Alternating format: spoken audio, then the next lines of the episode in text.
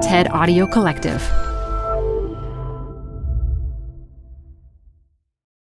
This episode is brought to you by Progressive Insurance.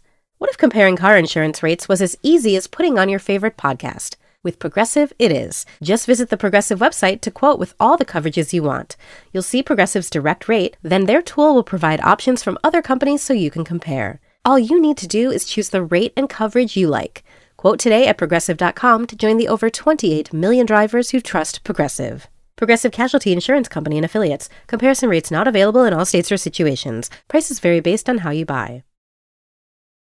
Apple Card is the perfect cash back rewards credit card. You can earn up to 3% daily cash on every purchase every day. That's 3% on your favorite products at Apple, 2% on all other Apple Card with Apple Pay purchases, and 1% on anything you buy with your titanium Apple Card or virtual card number.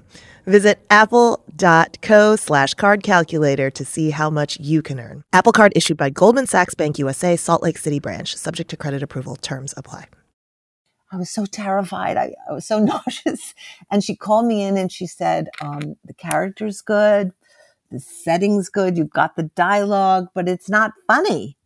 It has to be funny. I want it funny. And I was like, it's a play about nuclear war. And she said, you're funny. Make it funny. This is Design Matters with Debbie Millman. On this episode, Debbie talks with V, formerly known as Eve Ensler, about her abusive father and about how feminism has shaped her career. I just wanted to give women an opportunity to tell someone their story because they needed to tell their story. And a lot of it, unfortunately, was about sexual abuse. A quick warning there is discussion of sexual assault in this episode. Here's Debbie.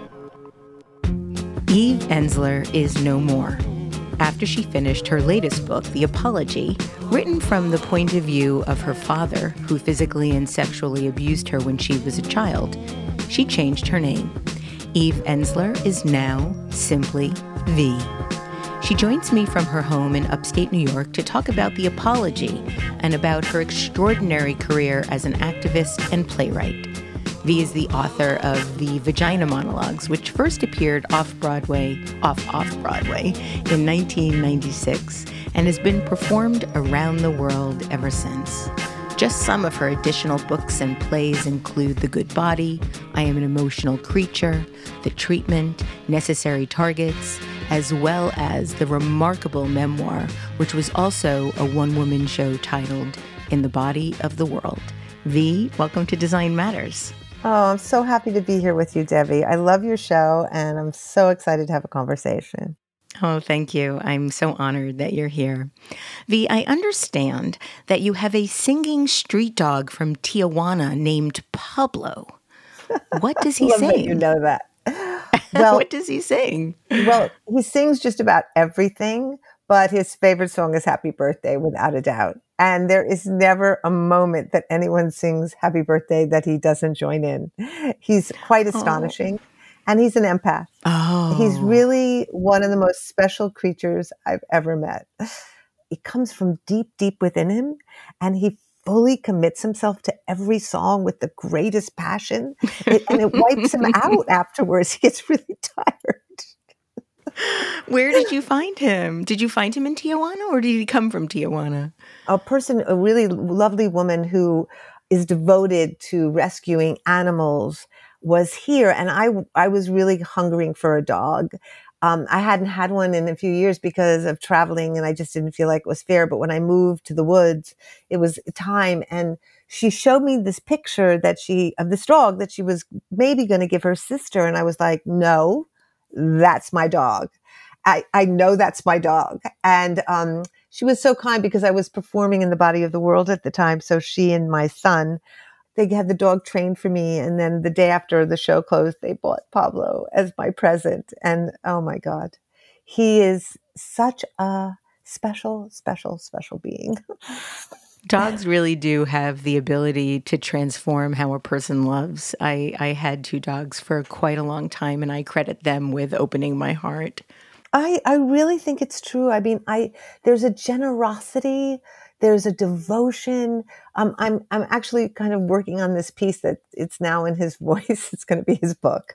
Um, oh, but, interesting. Yeah, and and and he has friends from all over the world, you know. But in one of his friends adventures, he he talks about devotion and how people don't understand devotion and they always misinterpret it. Like they say, you know, oh, you're, you're acting like a dog in this kind of um, condemning and, and, and uh, undermining kind of way, when in fact, devotion is a high level of intimacy and, and emotional achievement. And I think he teaches me so much about devotion and what devotion to anyone or anything really means. It's so beautiful. I can't wait to read it. um, the ordinarily, I start my interviews with my guests' origin story and journey along into their education and career, obstacles and triumphs. And there is, for the most part, a narrative arc that I follow and usually end the interviews with my guests' most recent work. But in order to really do your life story justice in the best way I can in an hour or so, I decided to start with your most recent book and then go back to the beginning and then move ahead into your future. And last year, you published a memoir titled The Apology, where you imagined what your now deceased father would say to you if he were able to apologize for the sexual and physical abuse he inflicted on you as you were growing up. And you begin the memoir with a simple dedication for every woman still waiting for an apology. Um, why that dedication? Well, I think after working now for over 20 some odd years to end violence against all women and girls and touring the world. Um, literally, I've been to probably close to 80 countries, sitting with women in, you know, um, refugee camps and town hall meetings and in places um, where women have suffered the greatest violence and listening to story after story after story. What just hits me and has hit me over and over is how few, if any, women I've ever met who have ever received an apology from their perpetrator and the impact of that, the long term impact of never ever hearing the person who devastated your life take responsibility for it, make amends for it, own it, um, step into it.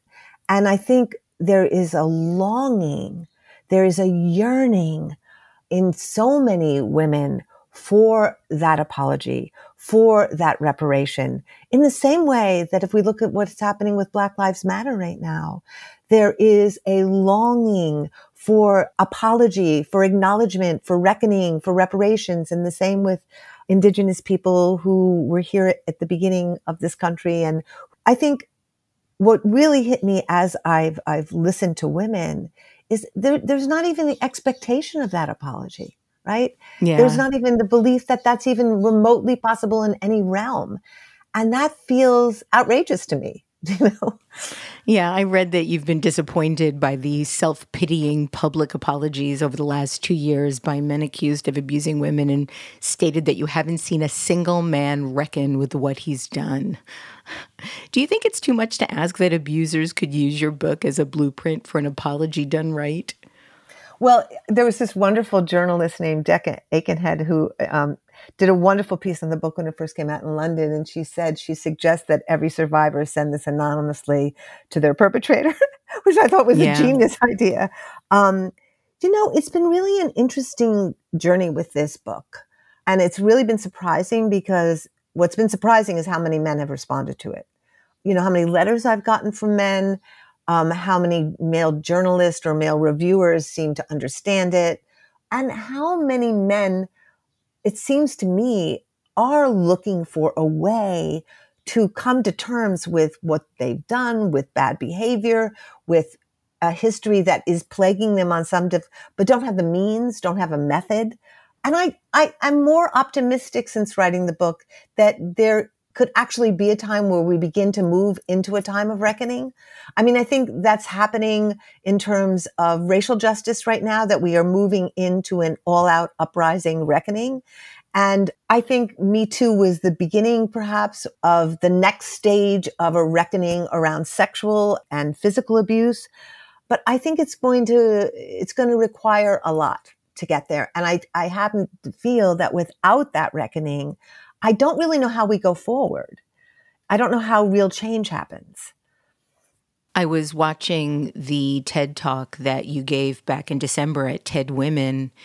And I don't know if you have read the comments on your talk that's currently up uh, at TED.com, but there's a man that comments who wrote in and both disclosed that he had been abused and then also that he was an abuser.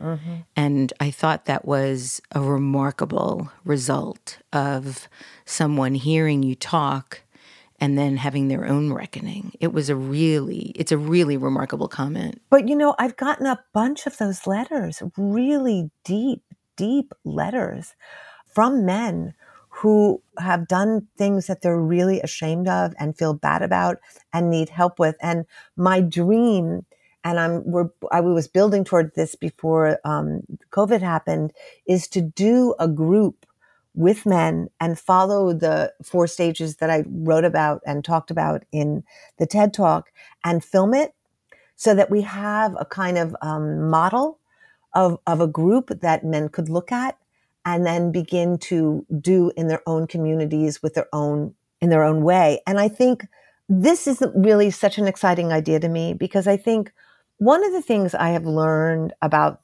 this whole process of apology is that it's for you. It, it, it's it's for you, the perpetrator, in so many ways, it, more profound than it even is for the for your victim because all of us walk around with the residue and the guilt and the shame and the pain and the remnants of harm we have caused in other people. It, there's shards of it. It's in our makeup. It's in our being and it impacts our daily interactions with people. And I think if we could create processes and groups and ways that men could begin to do these reckonings without being totally shamed, without being totally judged without being, you know, gotcha'd, but, but a really deep, profound reckoning process that went on for some time. I think it is the way forward. It, there's a sort of reparative type of justice that occurs when something like that can happen. And I think at this point in, in time that the only justice that really is going to move us forward is reparative justice, right? I think everybody is born into racist, patriarchy, right? Everyone is born into this programming, into this DNA. And, and as a result of that, we are all either consciously or unconsciously, accidentally, or because we've done something, con- you know, that we meant to do. We're all part of that story. And I think we've got to start um, dismantling it and unraveling it. And I think the way we do that is to begin to go deeply into ourselves and look at the, the roots of it when did it begin in us? What made us the kind of man who was capable, like my father, of, of raping me, of beating me, of abusing me, of destroying me, of, of, and, and then, and then really looking at what, what, what did he do? What are the actual detailed accountings of what he did? Because so many men who even have pretended to take responsibility. Well, I'm sorry if I hurt you, or if I'm sorry if I abused you. That doesn't mean anything. Right. It's really looking at the details of what you've done, the actualities of what you've done, and then looking at what are the impacts of that. What feeling what your victim felt, going inside and feeling and sitting with the suffering you've caused. And then making amends. And I think that process is deep and it, it, it, it, takes time, but it's also so cleansing and so liberating and allows one to begin a whole other kind of life. I want to talk a little bit about your upbringing. You were born in New York City, but were raised in the northern suburb of Scarsdale, New York. You describe how your father looked like Cary Grant, your mother looked like Doris Day, and you've said you were a dead ringer for Anne Frank. um, and in the apology, you write that your parents didn't think of you and your siblings as anything more than props for their evolving lifestyle. Can you can you elaborate a little bit? You know, I've never really been able to watch um, Mad Men because it gave me such anxiety. Me too. Me really? too. Yes. I, I watched it. one episode. I couldn't handle me it. Me too. It just, I just couldn't do it. I just wanted to throw up. Um, but I think it was a time when people were having children as things, right? They, they were these things. They weren't, they weren't, I, I don't know that my mother went, wow, I really want to have children that I love and nurture and get to know and develop. It was, it was what you did. Right. To be honest, like we, that whole thing, you were meant to be seen and not heard. You were meant to disappear at cocktail hour. You know, I, I never really saw myself as a subject, as a person in their reality. It was just, something that got bought out at certain moments. There were pictures that got taken. You know what I mean? There were holidays that you sort of fit into the holiday image of a tree, even though we were kind of Jewish, but we weren't. I don't know. I, I, I never felt real. You know, I never felt like a real person to them, which is in some ways eh, very objectifying and it makes it much easier to hurt that person, right? Because they're not real in some fundamental way. Well, it seemed very much like your father didn't think you were real. He was you were more an extension of him, mm-hmm. exactly, um, to do with what he wanted. But the first five years of your life seem rather typical. You were a bright, engaging, spirited, highly creative child. You were deeply ethical. Uh, you describe how you shared everything with your siblings. You never told on your brother or sister, even if it could benefit you. You had an implicit and demanding sense of loyalty. And you describe how it was very important for you to be good. Mm. Where did that need for goodness come from? Such a good question. I mean, I know where it came from after all the very bad stuff started because I think once my father eh, incested me and once he sexually abused me and then once he started to beat me, I was being called bad all the time, all the time, all the time. You know, I was yes. I was soiled. I was and so I think the quest, the desire to be good became the only thing that mattered to me in my life. Really the only thing that mattered to me. Um, because I think he had told me so consistently and so often with such intensity and such rage and such violence that I was bad that, you know, I felt bad. I felt bad. I felt I just wanted to die all the time from that feeling of badness. And so, so much of my life up to a certain point was, um, you know, when you, when you believe you're bad, you get involved with the wrong kind of people and the reason you're involved with people is to prove that you're good and to get them to agree that you're good. But you often pick people who aren't capable of doing that, right? Right. So, but it's also it's it's you, you, kind of become a endless pool of need. You know, you can't really get somebody to to get you to feel that way. It's super hard to put that on someone else. It's impossible, and it's not their job, right? Yeah. And it's your job to decide you're good and it's your job to determine your worth and your value and and yet it takes so long to figure that out. Oh my god. So long. I'm still working on it. 59 yeah. well um, i tell you once you get into your 60s something happens i promise that's you. what i've been hearing. I'm i'm yeah. close. Not quite but close. Um your your father started to abuse you when you were 5 which is just unthinkable. It continued until you were 10 all the years of sort of your brain forming. When he stopped abusing you sexually at 10, he began beating you physically, and this went on daily. You described the transformation from bright young child to abused 10 year old girl in the apology and how your father worked daily to destroy your character and break your will. And though I know it's difficult, I was wondering if you might read a short excerpt of what that transformation was like. Okay. You moved like a ghost. You rarely lifted your head and hardly spoke. You never washed your hair and it was always stringy and dirty. You were unable to concentrate in school and did poorly in class. You could not pass an exam. You seemed unable to remember or contain anything at all. You were becoming stupid. You were demoted to the lower ranks and lost your closest friends. Other children could smell your desperation and avoided you like the plague or teased and taunted you. I despised you for your sweetness. But how could I admit that I was responsible for your decline? How could I tolerate the visible outcome of my brutality? Instead, I humiliated you further and made you feel your badness had made this happen. That my sweetie pie had, through her assertion and rejection, become a dirty, shameful girl.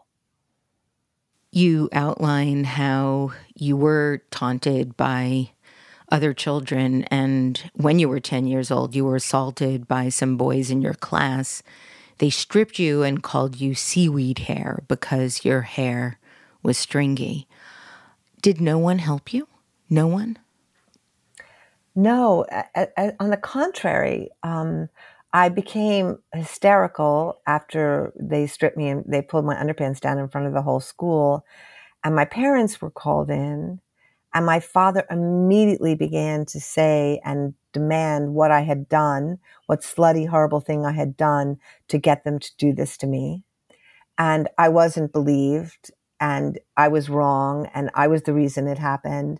And then for weeks after I would go into the cafeteria and they would call me slut and they would call me dirty stringy hair. And it was it was horrible. But I think what we know those of us who have been abused sexually particularly is we start to radiate this strange desperate energy that really begins to attract more abuse.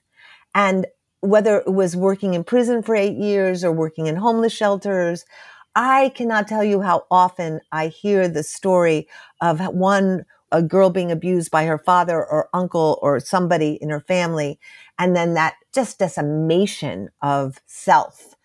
And then how it begins to attract rapes and abuse from all kinds of other people. And it's it's it's it's almost like a pheromone. It's something you're sending out yeah Absolutely. That, that says you're broken, that says you've been you've been destroyed. You're worthless and you can be yeah. taken, you know. I remember um, many, many, many years ago, I used to, for business, have to rent a car quite frequently. And I would go to the same car rental place, and there was a, a work person there who I decided reminded me very much of my very very first boyfriend um, in high school who was who was very awful to me mm. and and abusive and then one day i walked into the hertz rental sh- and it was at the hertz rental and i realized that that very same man looked exactly like my stepfather, mm-hmm. who had caused mm-hmm. me quite a lot of harm. And I thought, oh my God, I just went from one abuser to another just seamlessly yeah, exactly. without even knowing it. And I do think that there is this sort of antenna that uh, people that have experienced this type of extreme, extreme behavior um, rewire themselves to try to either overcome it or redo it somehow in a way that you become the victor or or some way to be able to understand it. I think that's one part of it. And I think there's another weird part of it, which is it's very suicidal. It's like it's already happened. You've lost any agency over yourself. So you might as well, the world might as well just do it to you. Right. There was, a, there was a part of me that had given up on myself, right? That just assumed that's what was coming my way. That's what I deserved, right? That's how bad it was. Yeah, you write about how you learn to separate from your shame and terror by constructing an alternative persona that developed the capacity to feel nothing, and you learned how to disappear. Do you have any sense of how you did that, or was it just sort of subliminal and happened organically because of what was happening? I think it began when I was being incest that I left my body and I, I just think I left and I was above myself and I floated out of myself because it was too much. Everything about it was too much for my nervous system, for my s- developing sexuality, for my cells, for my consciousness, for my understanding. And so I began to learn how to go away. I learned how to shut down. I learned how to be dead and then I can remember when my father, you know, my father was always so angry because he drank and alcohol and, and, you know, you just listen to the footsteps. You could begin to, mm-hmm. you could begin to sense what was happening. And I remember he would call me down and scream at me and I would go and look in the mirror and I would look at myself and I would be like, you will go away. You will not feel this. You will not be touched by this. You will not let any, and I would literally talk myself out of myself. Right. And it worked like he couldn't touch me, but there's a huge price to pay for that, which is that you begin to split, right? Right. You've written about how you turned off your valves of empathy because to feel anyone else's pain would have meant to feel your own, and you couldn't do that. But as I was reading both In the Body of the World and The Apology, I was struck by even your moments of generosity, even in that. One of the experiences I related to in your writing was when you tried to organize all the unpopular girls in your high school to form their own group and to, quote, take back the power. like you were even trying in your own way to, to create some type of um, mutuality. Um, what happened when you did that?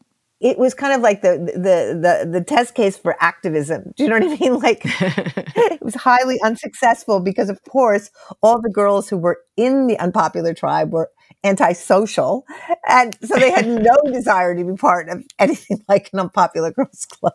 how how many people from your high school have reached out to you on Facebook or social media to connect o- over the years? A bunch have, and I'll tell you a really great story that really, really moved me. You know, when I wrote the vagina monologues, you know, I interviewed hundreds of people, but all the all the monologues are literary fictitious pieces, right? They mm-hmm. they there are themes and there are ideas and there are characters, but you know, and when I wrote um, the flood, there was this character of this woman who, um, you know, had gone on this date and she had a humiliating experience. Now, nobody told me the particular story of this woman who had a flood. I just made that up. But I, I used this name for the piece, which was Andy Lefkoff. And it was the combination of the two boys who had stripped me in my school. It was my just little way of saying, okay, yeah. writing is, is the best revenge, right? And right. so um, I got an email one day from one of the boys who wow. had seen the play. And he said, I believe you were writing about me because of the horrible thing I did to you in fifth grade. And I have never forgotten it. And I have really never forgiven myself for it.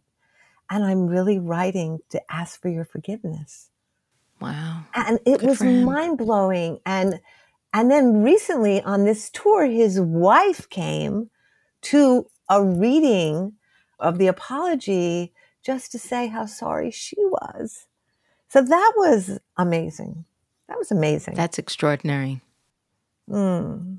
As you were growing up, you said that drugs and booze saved your life until they started to destroy it. And you did heroin the night before your French SATs and was still so stoned the next day. You drew a huge black X through the entire exam.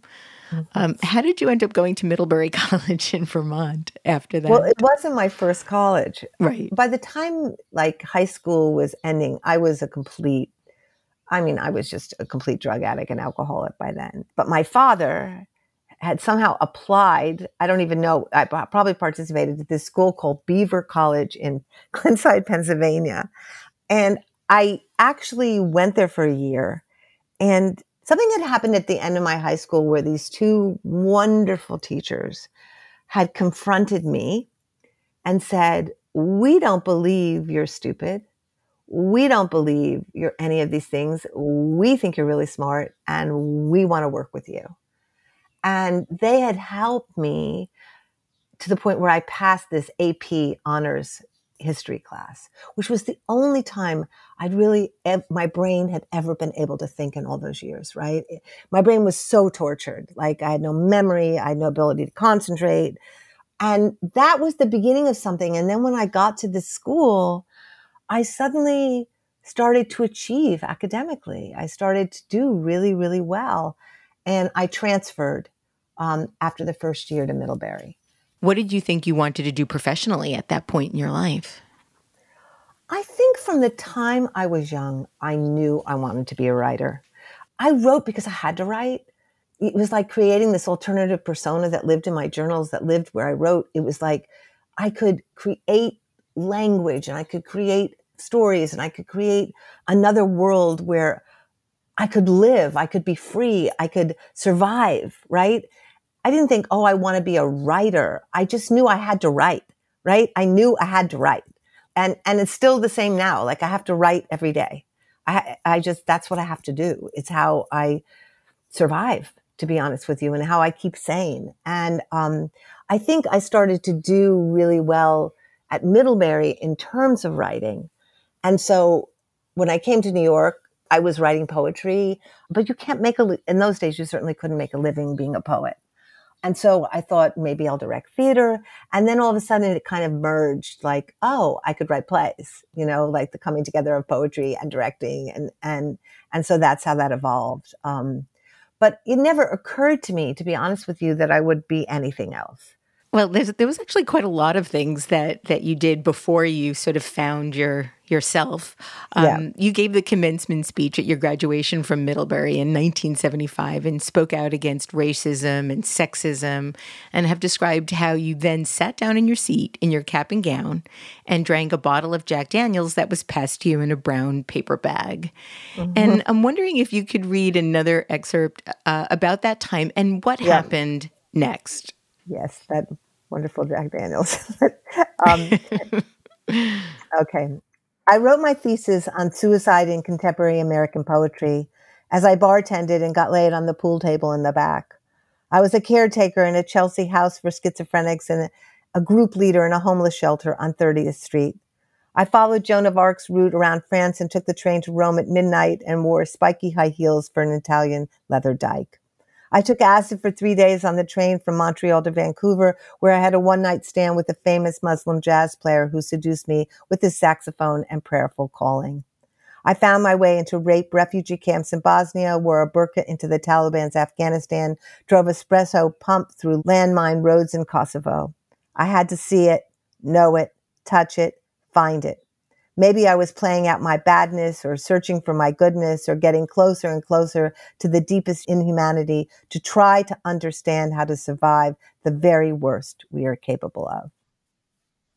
This part of, of your story is so incredibly heartbreaking. Um, one of the places, one of the many places I cried in the apology was how you describe how you were accepted to a very prestigious graduate school, but because you didn't have any money and your father wouldn't help you, you couldn't go. Um, where were you accepted? You you don't ever reveal that, and I'm just wondering if you would mind saying. I was accepted into Yale. Yeah. Wow. Yeah. Wow. Yeah. It was it was really one of the most devastating moments, you know. But you know, if I look back, Deb, like it took me on a whole other journey. It took me on yes. a whole other journey. And I don't regret it one tiny bit. You know, I had to survive. I had to make a living. I had to find a way to, I had no money. I had no support. I had nothing. And I had years where I had to struggle and struggle and struggle and struggle. And those years made me. They created my character and they made me much, much more connected to working people, to people in struggle, to people in suffering than I ever would have been had I gone to Yale. And so I lost the connections. I lost the network. I lost the, the, the pipeline to success, right? But in a way, it opened my soul. It took me on a journey to the most amazing places in the world. I never would have written the vagina monologues had I gone to Yale. Never. Really? Really? Nope. You don't think so? I don't think so. I, I think I would have been carved into a much more traditional path. Do you know what I mean? And mm-hmm. I would have, I would have learned what the limitations were and how to be careful of them. But because there was no one supporting me. And there were, there were people actually that came along who supported me. Like I just invented my life because I had to, right? And there's something about that that it's very, very hard, but I highly recommend it because you end up as yourself. Well, three years later, you married Richard McDermott, a 34 year old bartender who convinced you to enter rehab. And you said that Putting down the bottle and the drugs was the hardest thing you ever did, and at 23, you were sober, totally broke, and with nothing with which to self medicate. Uh, you lived in a fourth floor walk up on Christopher Street. I lived on a fourth floor walk up on 16th Street, by the way. Really? And you sold Avon, yeah. and you sold Avon to drag queens in the neighborhood and taught writing in Harlem at a school for pregnant girls. Then you got pregnant, but you had a miscarriage. How were you managing? How were you how were you living day to day? I was the most anxious, crazy person. You know, fortunately, there was a 12 step program. I, I meagerly put my money together and I had a therapist. Um, but I was so anxious. But I'll tell you, one of the things that happened shortly after that is that my ex husband's son came into yes. my life. Mark Anthony McDermott. And he was 15. And he was the most precious, just extraordinary being. And I related to him so deeply because he had also been through the most challenging, the most devastating and abusive childhood. And he had witnessed his own mother be murdered in front of him when he was five and carried out, and then not told for a year that she was dead. So he had not lived with his father. And when I met him, I just knew that he had to be part of my life and that if we were all, if I was going to move in with his father, like he was part of that deal. Right. And I have no idea why I knew that at 23, why I insisted like he had to be with us. But it was, if I could love him, I might figure out how to save myself by loving him. Do you know? And yes. in many ways, that's what happened. You know, I had to grow up for him. I had to be not crazy for him. I had to be not anxious for him. I had to, I had to take care of him. And, um, I just loved him so much. He was so dear and so talented. And, yes. you know, um, I said two things to him. You have to go to therapy and you have to go to acting school. And he was like, what is that? and, you know, he, he went to both and he became a really, really extraordinary person.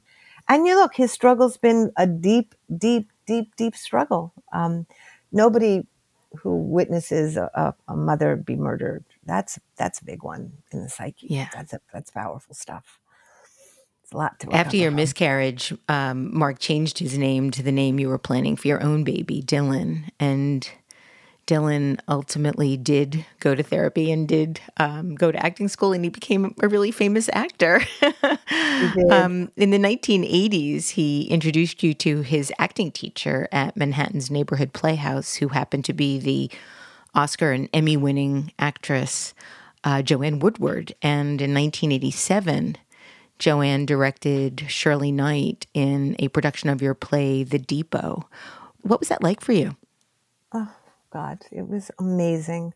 And I just want to say Shirley died last month, and it's been really hard, really hard. Um, um, she was so brilliant. And Joanne, you know what it was like? It was like being raised by the two greatest divas in the American theater. That's what it was like. It was, yes. it was this unbelievable fortune that came to me. And, um, and Joanne was the most nurturing, but she was also strict. She was also rigorous. I remember I, I handed in the first draft of the play and I was so terrified. I, I was so nauseous. And she called me in and she said, um, the character's good. The setting's good. You've got the dialogue, but it's not funny. It has to be funny. I want it funny. And I was like, it's a play about nuclear war. And she said, you're funny. Make it funny. And it was, it was such a teaching because I did make it funny. And by the time we finished touring that play all around America at the Kennedy Center, everywhere, it was a comedy. But the message of working to build towards nuclear disarmament and stopping the arms race and reversing our course was coming through that. So people were getting the message without me banging them over the head. And the two of them just taught me so much. That was my training ground. That was my beginning. And they, they stood by me and they pushed me and they, they loved me into being a playwright. At that point in your life, you've written that you had no reference point for your body. And as a result, this is when you began to ask other women about their bodies and, in particular, their vaginas, as you sensed that vaginas were important. And this led you to writing the Vagina Monologues, which was first performed in the basement of the Cornelia Street Cafe in Greenwich Village in 1996. What made you think at the time that that topic was wor- a worthy subject of the play? And as an aside, I, I do wonder if you had gone to Yale, if what they would have thought of you writing a play with that topic. yeah, that's what I'm saying. I don't think it would have yeah. been like, oh, goody. um, Vaginas, know, yay! yay! It's like like people always say, like, what country did you go to that they were happy about the play? I was like, there's never been a country that the play went to where they were like, oh, yummy, the vaginas are here. That has never happened. Um, but, you know, never. That was never occurred. Um, but you know, I was interested you know, one of the things I've always believed is that if you follow your own curiosity, if you follow your own bliss, if you follow like what interests you, what you care about, you will write the best thing. So I was interested in what women thought about their vaginas. And everything that women said to me was so surprising, so startling, so amazing, so shocking, so funny. I remember the first woman I ever talked to I said, uh, well, do you ever talk about it? And she said, well, my mother used to tell me, don't wear underpants underneath your pajamas. You need to air out your pussycat. And I thought, oh my God. oh my God. And it was like that. Like every person had something wild like that to say. And I thought, this is amazing. I feel like Pandora's box, literally, we're opening it up and these stories that no one had told anyone before. Right. And what was particularly amazing is when I first started doing the show at um, here downtown, women would line up after the show, literally line up to tell me their stories. Like yes. they had to tell me. And it got to the point that like literally I was inviting women over to my apartment and I felt like Dr. Ruth, like women hours of the day, women were, and part of it was I just wanted to give women an opportunity to tell someone their story because they needed to tell their story you know? Um, and a lot of it, unfortunately, was about sexual abuse, you know? Yes. A lot of it. For anybody that's seen the vagina monologues, you, you also then begin to have a story about seeing the vagina monologues. It's really, it's a bit meta, but I think it's really universal. Since 1996, the play has been translated into 48 languages. It's been performed in over 140 countries, including sold out runs at Broadway's West Side Theater and London's West End. You won a Tony, you won an Obie. The play ran for over 10 years in the UK, Mexico, and France. In 2006, the New York Times called the Vagina Monologues the most important piece of political theater of the last decade. Celebrities who have starred in it include Jane Fonda, Whoopi Goldberg, Idina Menzel, Glenn Close, Susan Sarandon, Cyndi Lauper, Sandra O, oh, Oprah Winfrey, Gillian Anderson, many others. I've seen the show twice, once with you performing the piece in its entirety, and once starring Alanis Morissette. What was it like at that time for you to become suddenly so successful? Was shocking. it was just shocking. I mean, first of all, if you had said what would be the piece that will bring you success, it would never have been, in my wildest imaginations, the vagina monologues. But what was really, really exciting about it was the beginning of the building of this amazing movement and community of women. Yes. That was so wildly exciting. The first night we ever, the first V Day we ever did, which was at the Hammerstein Ballroom, which seats 2,500 people, right? I had invited all these amazing actors to perform it and, and no one had done it at that point. And Marisa Tomei had come to see me perform it with Joanne Woodward and Paul Newman, if you can imagine. Yes. Okay. And I went to her first because she had seen it and she said yes. And, and once I had Marisa, then I could go to the next person say, but Marisa Tomei is doing it. And they're like, really? All right, I'll do it. And then I, I'd say, but Marisa Tomei and Whoopi Goldberg are doing it. And then, you know, and, and it grew and grew and grew. But the night we performed it, okay, it was totally, just imagine this in the 90s, totally packed, 2,500 people. Boy George was there. It was just like the mm-hmm. wildest mm. scene you've ever seen. None of those women had ever said vagina publicly, had ever done anything like that. So everyone was like vomiting and, and, and just completely freaked out backstage. And every time one woman would go out and do her monologue, everyone would be watching on this monitor. They'd all hold hands. They'd all scream and yell. And they just, it was the most beautiful sisterhood of support, of love. And I'll never forget Glenn, who I love so much, I had asked her to do the reclaiming cunt piece because it was really hmm. about taking that word back. And of course, she was like, What? Are you crazy? My mother will never talk to me. And she hung up the phone and she called me back two weeks later and she said, I really get it. I, I, said, I just want you to go out there with little glasses, being all waspy, and and and by the end of it, I just want you to. And and she did. And when she, she did, she ripped open that word, and by the end, the entire 2,500 people were screaming, And it was like the roof of that theater blew off that night. It blew off, and to me, it was the beginning of the movement to end violence against women and girls. Now, there had been many women, of course, working on it before me, and we're always in a line and a chain of sister after sister supporting sister, right? Our movement goes mm-hmm. back to African American women who were fighting slavery, right? It goes back to that's when that movement began. And then there's each stage of our movement, and now we've moved into Me Too.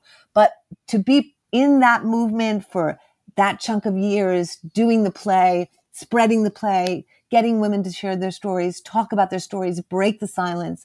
It was glorious. It was, it was, it was beyond a dream. I don't even know that I could have had that dream, you know?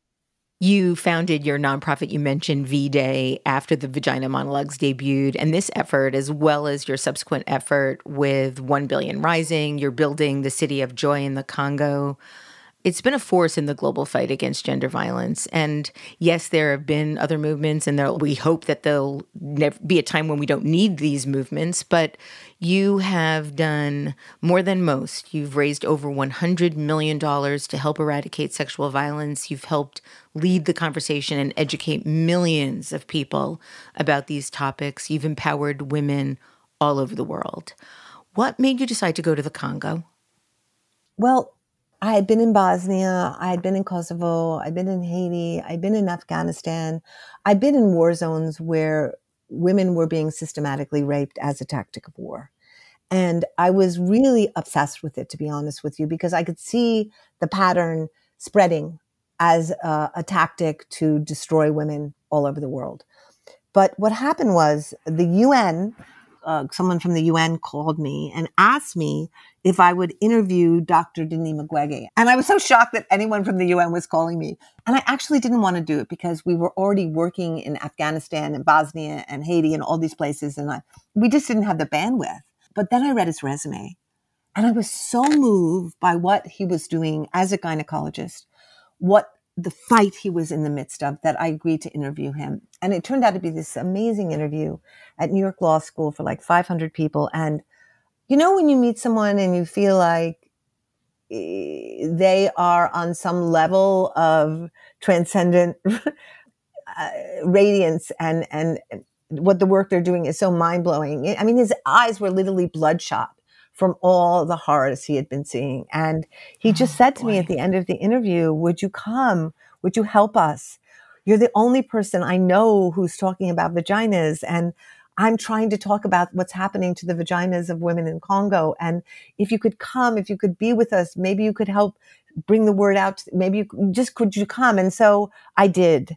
And um, I have to say that trip to the Congo um, the trip to Panzi Hospital, what I saw there was out of, um, it was just the most devastating, um, shocking, intersectional reality of racism, colonialism, capitalism, sexism merging in this horrifying cauldron.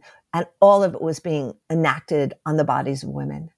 There were, there were hundreds and hundreds and hundreds of women in the hospital, all of whom had been raped, all of whom were leaking, all of whom's bodies were destroyed from rape. And he was there by himself trying to figure out what to do. And I don't know. I, I can honestly say I think my brain was shattered. Like it, there was a shattering. It was the beginning. It was the beginning of another whole, um, I would say, stage of my life. I mean, Dr. Mukwege has gone on to win the Nobel Peace Prize and Christine Schuler Deschryver, who was, who is the most extraordinary activist leader woman who I met when I went there. We all became, the three of us became very, very close. and decided that we would, you know, create this place called the City of Joy. And it's been one of the most beautiful, beautiful experiences of my life. And it's truly turning pain to power. It's a place of radiance. You've said that inside the stories of the unspeakable violence, inside the women of the Congo, was a determination and a life force you had never witnessed. For our listeners that might not be aware, can you talk a little bit about City of Joy and what it is and how it came to be?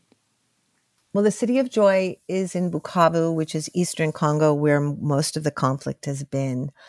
We opened it 10 years ago. Uh, Christine and I spent weeks and weeks going everywhere, asking the women what they wanted. What they wanted was a place where they could heal, where they could transform, where they could learn, where they could become leaders. And so um, it became our desire to build a place called City of Joy, where the women could literally turn their pain to power. And it hosts um, 90 women for six months at a time. Everything is paid for their food, their comfort, their healing. Um, they go through an incredible um, program of therapy through art, through theater, through dance, through music, and through basic therapy. But it's all group therapy because everything is, all healing is done in community. They learn their rights, they learn permaculture, they learn self defense, and they go from being victims to survivors to leaders over the course of those six months. We were able to get this amazing land so we have 350 hectares called V World Farm, where women then go afterwards to become permacultural farmers and they learn how to really be the best kind of farmers in their own communities. Some stay at the farm, many go back to their communities where we help them buy and purchase land, where they then begin their own collectives in their communities with other women who graduate from City of Joy. And they then begin to create these farming communities and they become leaders in their community where they bring the school the skills and the teachings that they've learned at city of joy and where they vet other women who can they send to city of joy.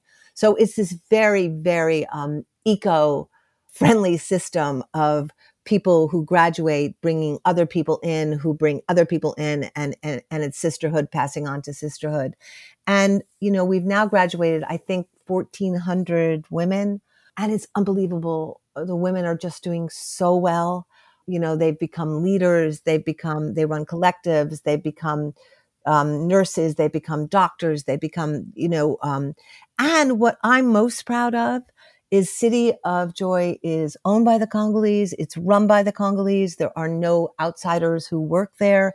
They have professionalized an entire staff.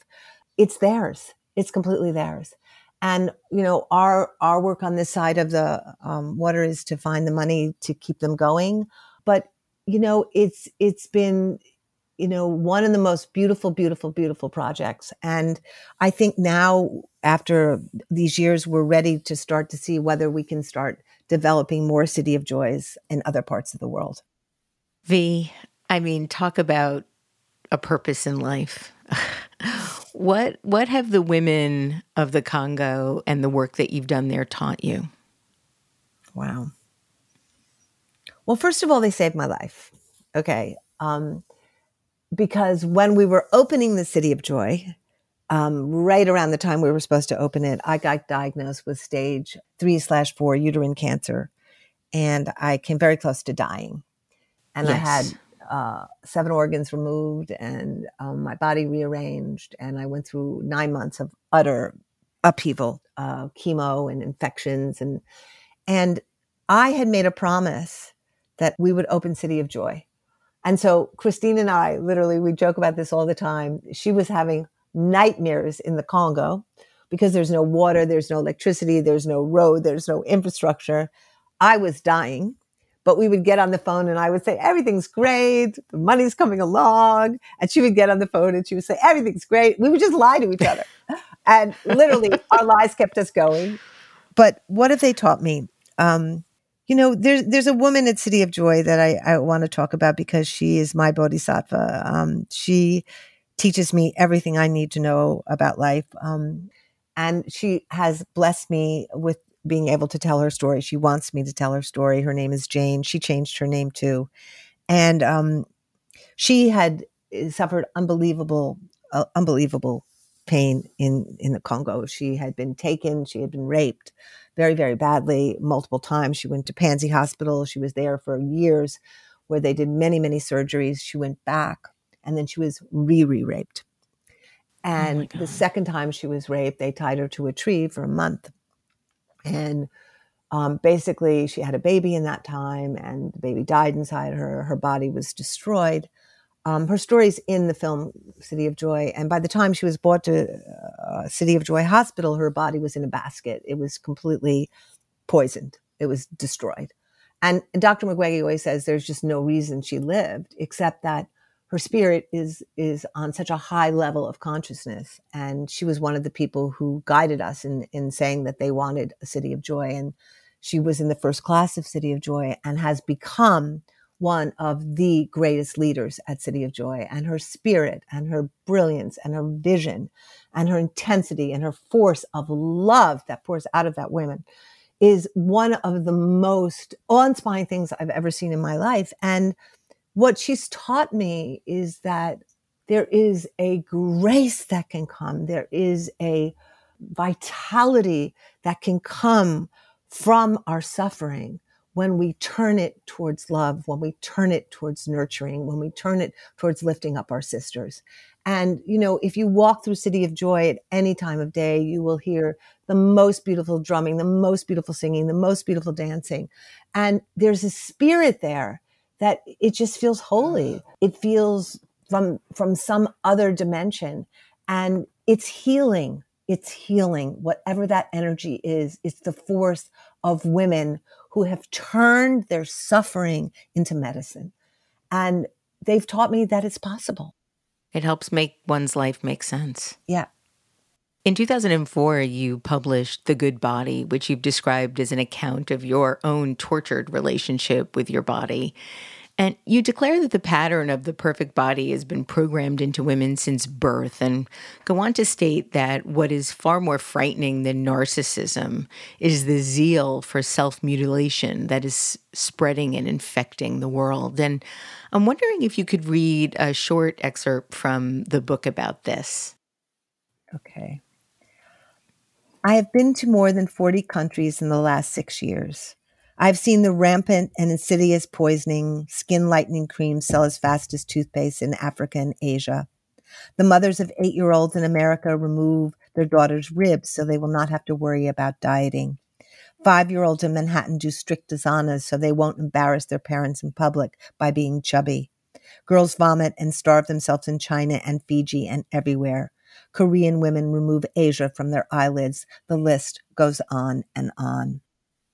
It's really quite extraordinary what's happening on a global basis. I was in China last year and saw that women were not only trying to remove Asia from their eyelids, but they're now also trying to change their noses and build bridges on their nose to have a more westernized nose and as well um, change their lips with with all sorts of fillers, and it's rather rampant and terrifying. You wrote and performed this in 2004.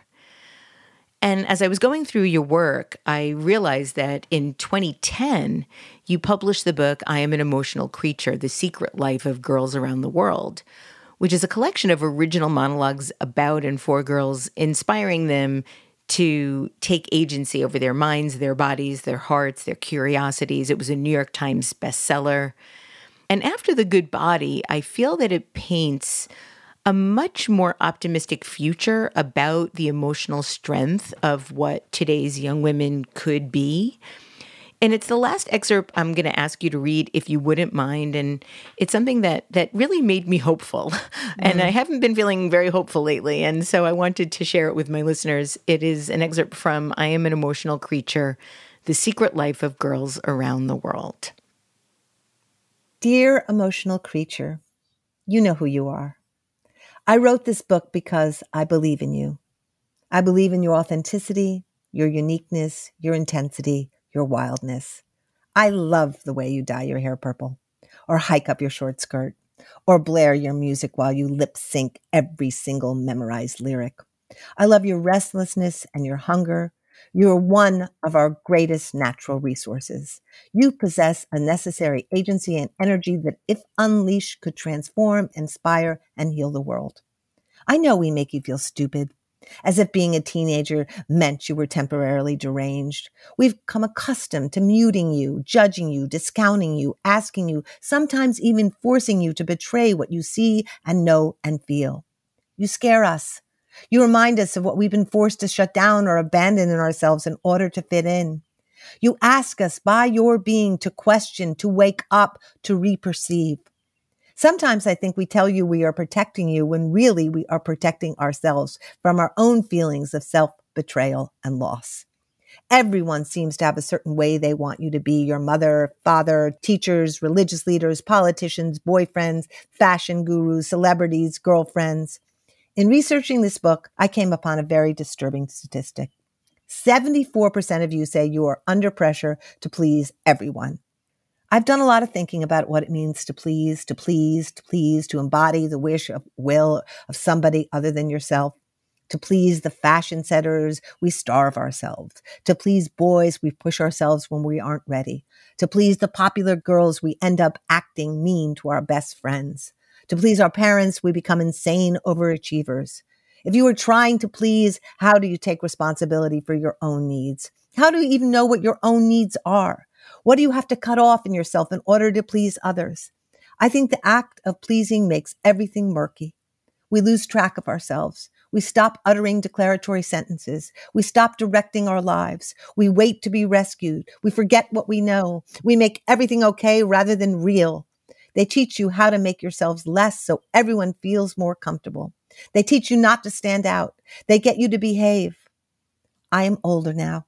I finally know the difference between pleasing and loving, obeying and respect.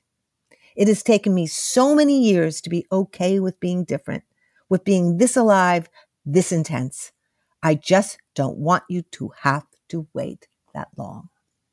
Thank you so much, V. Thank you so much. I love that piece of that book so much. Um, 2010 was a very intense year for you. This is when this book came out. This was the year you were working on the construction of City of Joy in the Congo. You were scheduled to open in May of 2010, but on March 17th, 2010, you discovered you had a huge tumor in your uterus. Um, given that you had been talking about vaginas for your entire career, and the actress Kathy Najimy declared that you had the world's biggest brass ovaries, this particular disease feels really unfair and and not to in any way make light of it, but kind of ironic. Mm. Um, you were diagnosed with stage three, four uterine cancer and went through nine months of brutal surgeries, illness, chemotherapy. You've said that in this time you touched death and it was the most powerful transformation of your life. And I'm wondering if you can talk about how so. Well, I think up until this point in my life, even though there were moments like during the vagina monologues where I felt I came into my vagina and I felt I I I don't know that I was fully inhabiting my body. And I think what happened when I woke up from that surgery, it was amazing. I had tubes coming out of every part of my body. I had bags. I was hooked up to machines. I, I had a scar down my entire torso. But it was the first time in my life that I was a body, that it was fully mm. a body. I was totally a body. And that really began this nine month journey with that disease of every day dropping more into myself. And to be honest with you, you know, when you sit in a room and a doctor looks over at you and tells you basically that you have stage slash three, four cancer, you kind of die in that moment, right? There is a death that happens in your body. Um, you, I feel it, it, that even though I went through that whole process, you don't know if you're going to live. You don't know what's going to happen you, you know what the odds are and they're not good. And I think you touch into death in a way where you stop being afraid of it. you're, you're there. And then what begins to happen is you realize how much you want to be alive and how beautiful life is and how you want to actually live in your body and live fully in your life force, which has been muted, cut out, drained, destroyed by patriarchy, by violence, by all the, all the things that have gone on in your lifetime to try to undermine and destroy you. And I actually feel that cancer was the, the alchem, the spiritual alchemy that turned my life where it was meant to go. And I don't know that I could have done it without it because it had to level me in my body so that I finally just became body, if that makes sense, where I, yes. I was no more than body. Yeah. Sometimes I think I'm just a head. yes. No, exactly. I totally get it. I had a therapist who used to say to me, You've been coming here for four years. And I never realized you had a body. Right. And, you know, because everything's in your head. And it was like, I was, I wasn't in my head. I everything was about my body, whether it was a, you know an infection where I lost 30 pounds, whether it was chemo where I had to deal with the heat, whether it was just body, body, body. And it was a transcendental experience. It was a shamanic experience. Chemo was an experience where I started to merge and become part of trees and part of part of the world in a way where I had never ever been a part of. And um, it opened the door to a whole, I mean, I moved, I moved to the woods. Me, who had lived in the city for 40 years, I moved to the woods. I had to be with trees. I had to be with river. I had to be with birds. I had to be with sky. I, I knew that something had been born in me that was different. You know, I was a girl, I was a city girl who wore black and, you know, and made jokes. You sound trees. like you're describing me. now, it took a while for you to to really evolved to this place. You you published a remarkable memoir about the experience, which is titled "In the Body of the World." You published it in 2013, and you said in the initial response to your illness that there was something not only passive but somewhat downright suicidal about your early response to your cancer, a kind of resignation. Um, as if you were an estranged voyeur, noting your body from a great distance. How did that change to being fully in your body occur? How did that happen? Well, I think most of that disembodied part was before I got diagnosed. I had been sick for quite some time before I actually went to check on it. You know, I had all the signs of something very wrong with me. As a matter of fact, I had, I mean, I'll, I'll tell you this very funny thing. Like, it was not so funny looking in re- retrospect, but like I had been through menopause and I hadn't bled for years. And the night that Obama got nominated, I bled. And the night he got elected, I bled. So I thought it was just some amazing connection to the transformation of what was going on in America. but in fact, those were all the signs of uterine cancer. But I didn't treat it. I knew something was wrong in my gut, that I was swollen. I didn't treat it. I just looked at it from the distance because I had that kind of detachment from my body, right?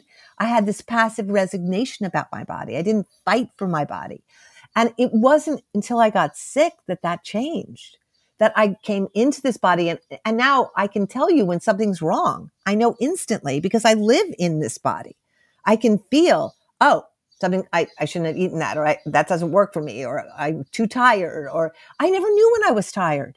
I was always driving myself. I was always pushing myself. I was always achieving, proving I wasn't bad, proving I was good, proving I was proving, proving, proving, proving. And it's a surefire way to destroy your body. So to land in your body, you go much slower, right? You have to pay attention. It's a whole different rhythm. And I have to say, I love it. You stated that until that moment in your life, you had never been brave enough to allow yourself to be afraid. Did that impact how you felt about needing to prove yourself? Oh, definitely.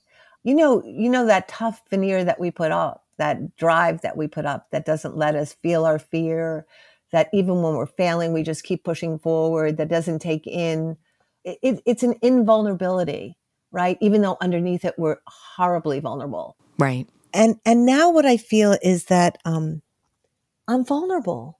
We're all vulnerable. We're human beings on this planet Earth. We have no idea what we're doing here. Now more than ever. Now more than ever, we look up at the stars and we're in wonder, but we're also, wow, what is this? You know, and if we're really open, if we're really awake, if we're really present, we are vulnerable. I think that is the greatest joy right now of just living in that vulnerability and not masking it and not, and it's different than insecurity. It's different than insecurity. Oh, absolutely. Absolutely. You know? I am really working hard and trying to understand self worth separate from productivity or achievement or that that same notion of proving proving proving proving Roxane my fiance has told me that every time I try to prove myself I just raise the bar so that I have to keep doing it again and again and again mm-hmm. and it's been an interesting realization and the, the question is who are we proving ourselves to you know, mm.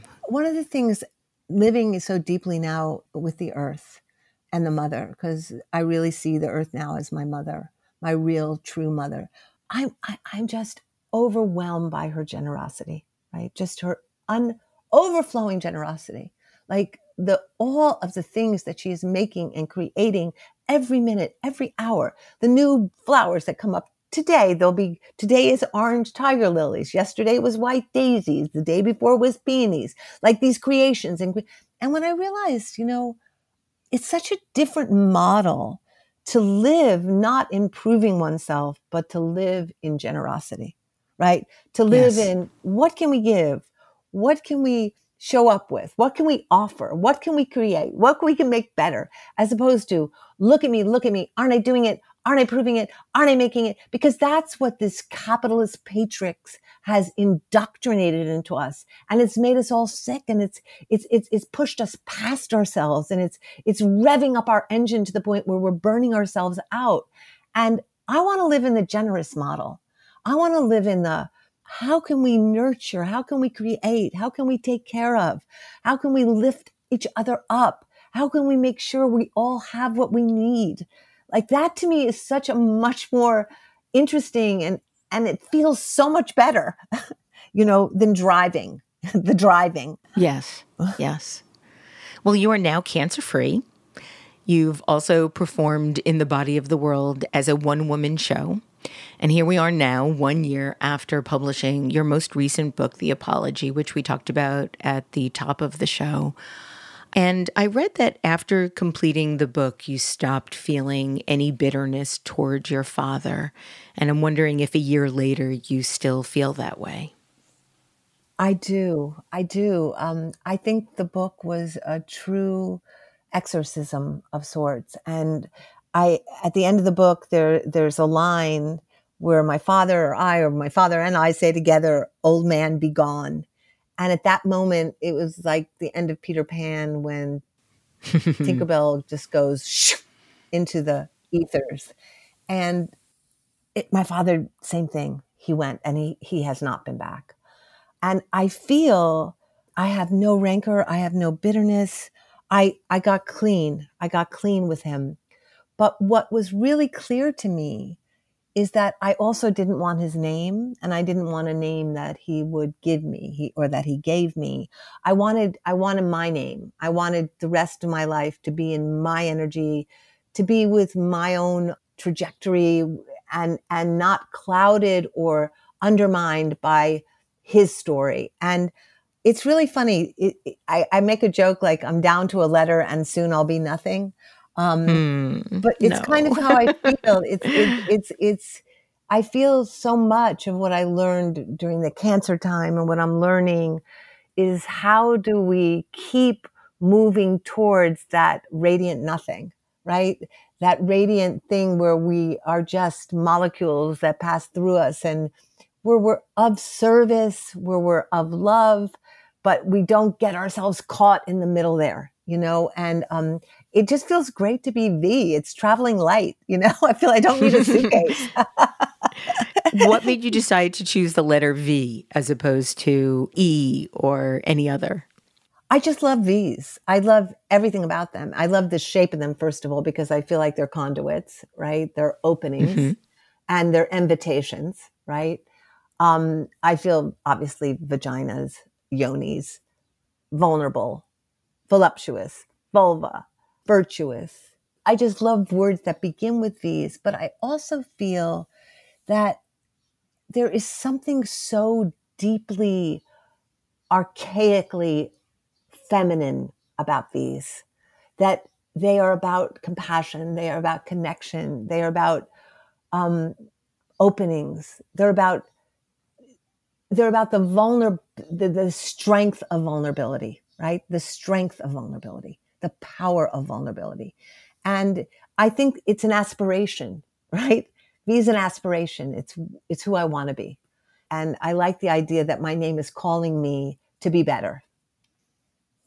The last thing I want to ask you about is love, which also has a V in it. Um, you said that you find that you are much more loving when you have not made arrangements about how you will love. And I'm wondering if we could talk a little bit more about that. It's almost like you figured out how to love. Such a good question, and no one ever asked me about it, Deb. So I appreciate it. Um, I think if I'm anything, I'm pansexual. I have always loved women. I've always loved men. Um, I can never really decide, you know, which, and and I never was made for monogamy. It just was never right for me. It just. Mm it was a system that just canceled me out and I could never be faithful to it because my sexuality was what it was. And I don't think I do that well. I'm in awe of people who do really well in relationships, right? I love my aloneness. I love my solitude. I love my privacy and I love visits. Another V word. um, you know, I when I was recovering from my um, cancer, I went to Kerala and I went to an Ayurvedic retreat, and I worked with this amazing doctor um, who really helped me heal with the oils. And at the end of it, he told me, he said, um, "Do not be in a relationship again in your life." Interesting. You need to now just evolve and go to the next layer of consciousness, have paramours, have visits, have wonderful lovers, but keep your freedom. Your freedom is crucial to where you need to go now in your life. And when he said it, there was both this complete liberation and a little bit of heartbreak because I knew it was true. Do you know what I mean? Yes. And that's where I am now. I, you know, I, I closed the door on nothing, but the years of my life when I've been in this state have been without a doubt the happiest years of my life. I also am a huge believer in friendship and I have the most amazing women friends on the planet. And those women friends for me are the great loves of my life. I've had those friends for years and I, I think we don't make enough of the friendship between women oh, and oh, I, how yeah, those absolutely. friendships like save our life, lift our life, make our life. And I'm so happy I have time for those relationships now. V, I want to end the show with a quote from In the Body of the World. And the reason I want to read it is because I really want to dedicate it to anyone that has ever been robbed of their dignity or their agency or their body. So these are words written by V from In the Body of the World. Those of you who can be naked without a bank account, a known future, or even a place to call home. Those of you who can live without and find your meaning here, here, wherever here is, knowing the only destination is change, the only port is where we are going. The second wind may take what you think you need or want the most, and what you lost, and how you lost it will determine if you survive. V, thank you for being such a brilliant, badass agent of change, force of nature, and thank you for joining me today on Design Matters. Oh, thank you, Deb. This has been a wonderful talk, and I just so appreciate the depth and care and consideration and love you put into everything you do.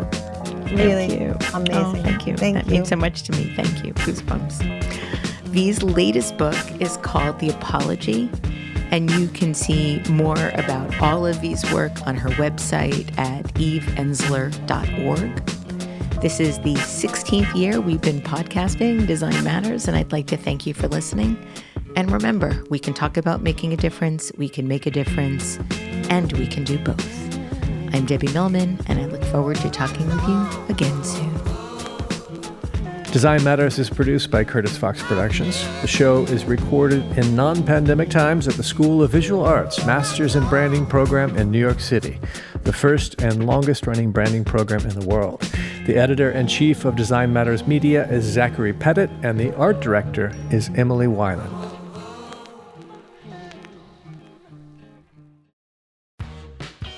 You're growing a business and you can't afford to slow down. If anything, you could probably use a few more hours in the day. That's why the most successful growing businesses are working together in Slack. Slack is where work happens, with all your people, data, and information in one AI powered place. Start a call instantly in huddles and ditch cumbersome calendar invites. Or build an automation with Workflow Builder to take routine tasks off your plate, no coding required. Grow your business in Slack. Visit slack.com to get started.